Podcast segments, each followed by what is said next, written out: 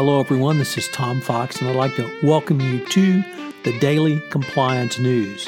The Daily Compliance News is an offering of the Compliance Podcast Network. January 9, 2019, the Some Other Dude Did It edition.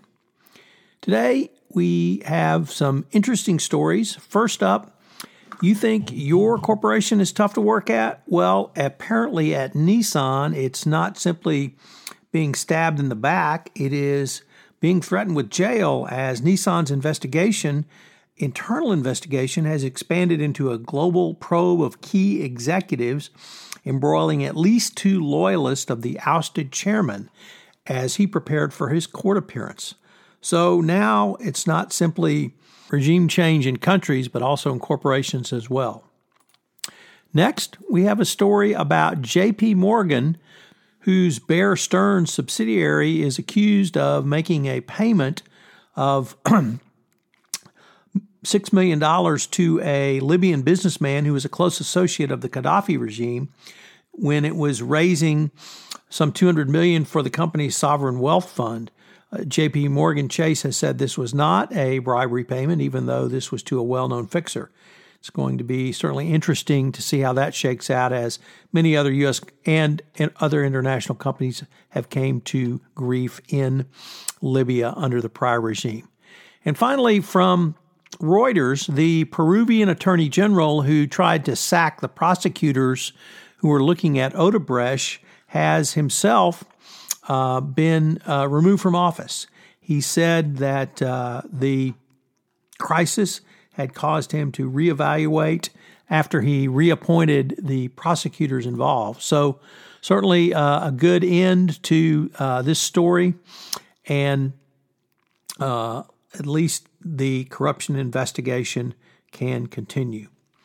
And finally, we end today with the first court appearance of Carlos Ghosn.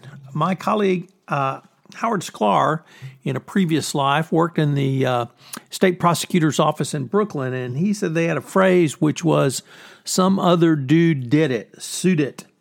And that is the defense of Mr. Ghosn as he articulated in the Japanese court. He said he had been wrongfully accused and unfairly detained based upon meritless and unsubstantiated allegations, and that he should be released uh, while protesting his innocence. The Tokyo court uh, did not immediately rule, but read uh, the statement referring the suspicions raised against Mr. Ghosn that he was a flight risk. Gee, imagine that. So it looks like Mr. Ghosn will spend some more time in jail. Um, he uh, has not uh, offered to put up uh, any properties or money for bail yet. And under the Japanese system, he apparently can be uh, held for a little bit longer. So the saga of Carlos Ghosn uh, continues.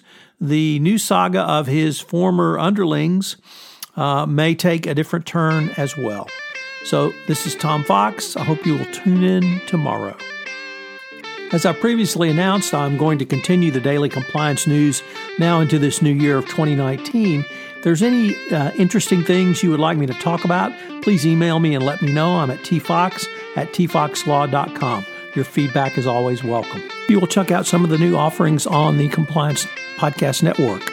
Jay Rosen and myself have started a new podcast series, Popcorn and Compliance, a look at compliance through the lens of the movies, that premiered Saturday, December 8th, and will post bi monthly on Saturday for your entertainment and enjoyment listening pleasure.